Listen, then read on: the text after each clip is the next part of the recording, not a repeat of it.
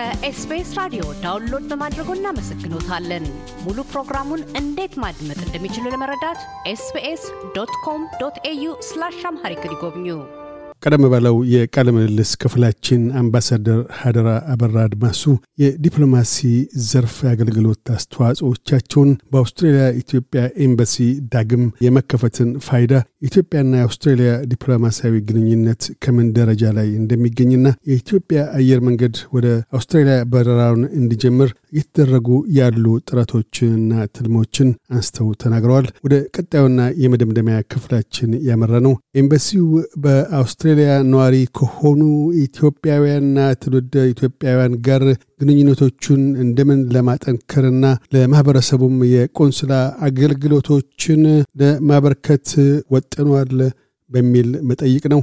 አምባሳደር ሀደራ እንዲህ ይላሉ። በእርግጥ ነው ካሳው እንዳልኩ አውስትራሊያ በጣም ኢትዮጵያውያንና ትውልድ ኢትዮጵያውያን አሉ። እነኚህ ወገኖች ቅድም እንደጠቀስኩት ሀገራቸው ባስፈለገ ጊዜ በተለያየ መንገድ ሲረዱ ስትቸገር የሚደርሱ ዜጎቻችን ናቸው። ከኮሚኒቲው ጋር ያለን ግንኙነት እንግዲህ እኔ ከመጣሁ በጣም አጭር ጊዜ ነው። አንድ ወር አካባቢ ብቻ ነው የሆነኝ እና በዚህ አጭር ቆይታዬ በርካታ ወገኖቻችን በአገልግሎት እጥረት አብዛኛው በትክክለኛ መረጃ ማጣት ብዙ እንደሚቸገሩ ለማየት ችያለሁ፣ ለመገንዘብ ችያለሁ። ከወገኖቻችን በየቀኑ የሚጎርፉ የአገልግሎት ጥያቄ እና አይነት በጣም በጣም እጅግ የበዛ ነው። እንደምታውቀው አብዛኛው አገልግሎት ለምሳሌ ፓስፖርት እድሳት፣ የትውልድ መታወቂያ፣ ውክልና የመሳሰሉት ኦንላይን የሚሰጡ ቢሆንም አብዛኛው ወገናችን እነኝህን አገልግሎቶች ከየትና እንዴት ማግኘት እንደሚችል ትክክለኛ መረጃ ስለሌለው በጣም ሲቸገር እያየሁ ነው። በእርግጥ ከኤምባሲ ቁጥር ውጭ የሆኑ ምክንያቶች የሚዘገዩ ሀገር ቤት የሚሰጡ አገልግሎቶች አሉ። እነሱም እናውቃለን። ስለዚህ ከሁሉም በፊት ቅድሚያ ሰጠን ይህንን በአገልግሎት ዙሪያ ያለውን ቅሬታ አቅማችን የፈቀደውን ያህል ለመፍታት ጥረት እናደርጋለን ብለን ነው የተዘጋጀ ነው። ኤምባሲው እንደገና እንዲከፈት ከተወሰነ በኋላ የተሟላ ነው ባይባልም በሰው ኃይልም በአደረጃጀትም ከነበረው የተሻለ ቁመና ይዞ ነው ለመደራጀት ጥረት እያደረገ ያለው። ኤምባሲው ለውጭ ቁጠባ ተብሎ ላፕቶፕ አምባሳደር ከሚባል አደረጃጀት ወጥቶ አሁን ራሱን የቻለ ጽሕፈት ቤት ተከራይቶ ካለፈው ሳምንት ጀምሮ ወደ ቢሮ ገብተን ስራ ጀምረናል። በእርግጥ ገና በቢሮ ቁሳቁስ አልተደራጀም። ሊቀረው ብዙ ሂደት የሚሟላ አለ።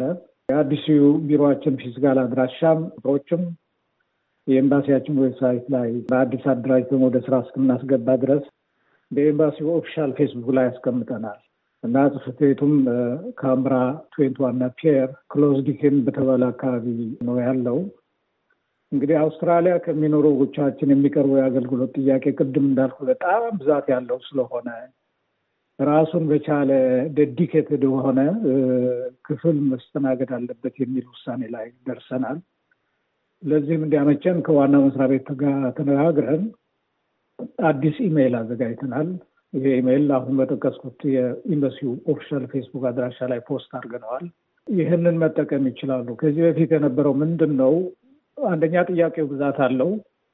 ሁለተኛ ጥያቄው regular በሆነ የ official የኤምባሲ mail አድራሻ ላይ ይደርስ ስለነበር ይመጣ ስለነበር ከሌሎች ስራዎች ጋር እየተደባለቀ አብዛኛው ስራ አብዛኛው ጥያቄ ማየት የሚቻልበት እድል አልነበረም እና ስለዚህ አንዱ የመጀመሪያው እርምጃ የወሰድነው ይህን ጥያቄ በተገቢ መንገድ መመለስ የምንችለው የራሱን የቻለ ኢሜይል አድራሻና አካል ማደራጀት ስንችል ነው በሚል ነው ይህንን ክፍል የከፈትነው። የአገልግሎት አሰጣጡ ስራ እንግዲህ የሁላችንም ስራ ነው። ከአምባሳደሩ ጀምሮ ሁሉም የሚሳተፍበት ነው። ነገር ግን የሚቀርቡ የአገልግሎት ጥያቄዎች ፈጣን የሆነ ምላሽ እንዲያገኙ ራሱን የቻለ ዴዲኬትድ የሆነ ዲፕሎማት ምድበናል። ቶሎ መልስ የሚሰጥ ጥያቄዎች ሳይውሉ ሳያድሩ ተገቢ የሆነ ምላሽ መስጠት የሚችል ክፍል አደራጅተን ሰው ምድበናል እና ይህንን በዚህ በአጭር ጊዜ ውስጥ ከወሰናቸው እርምጃዎች መካከል የምንጠቅሰው ነው። ከዚህ ውጭ እንግዲህ አቶ ካሳውም አውስትራሊያ በተለያዩ ከተሞች የሚኖሩ ወገኖቻችን አሉ። ከእነሱ ጋር በአካልም በዚህ በሳይበር መድረክም ለመገናኘት ጥረት እናደርጋለን። ያላቸውን ቅሬታ ለማዳመጥ፣ አስተያየታቸውን ለመስማት፣ ለመቀበል እንዲሁም ባለን አቅም ሁሉም ችግሮቻቸውን ለመፍታት ክፍት የሆነ የስነ ልቦና ዝግጅት አድርገን ወደ ስራ እየገባ ነው ያለ ነው።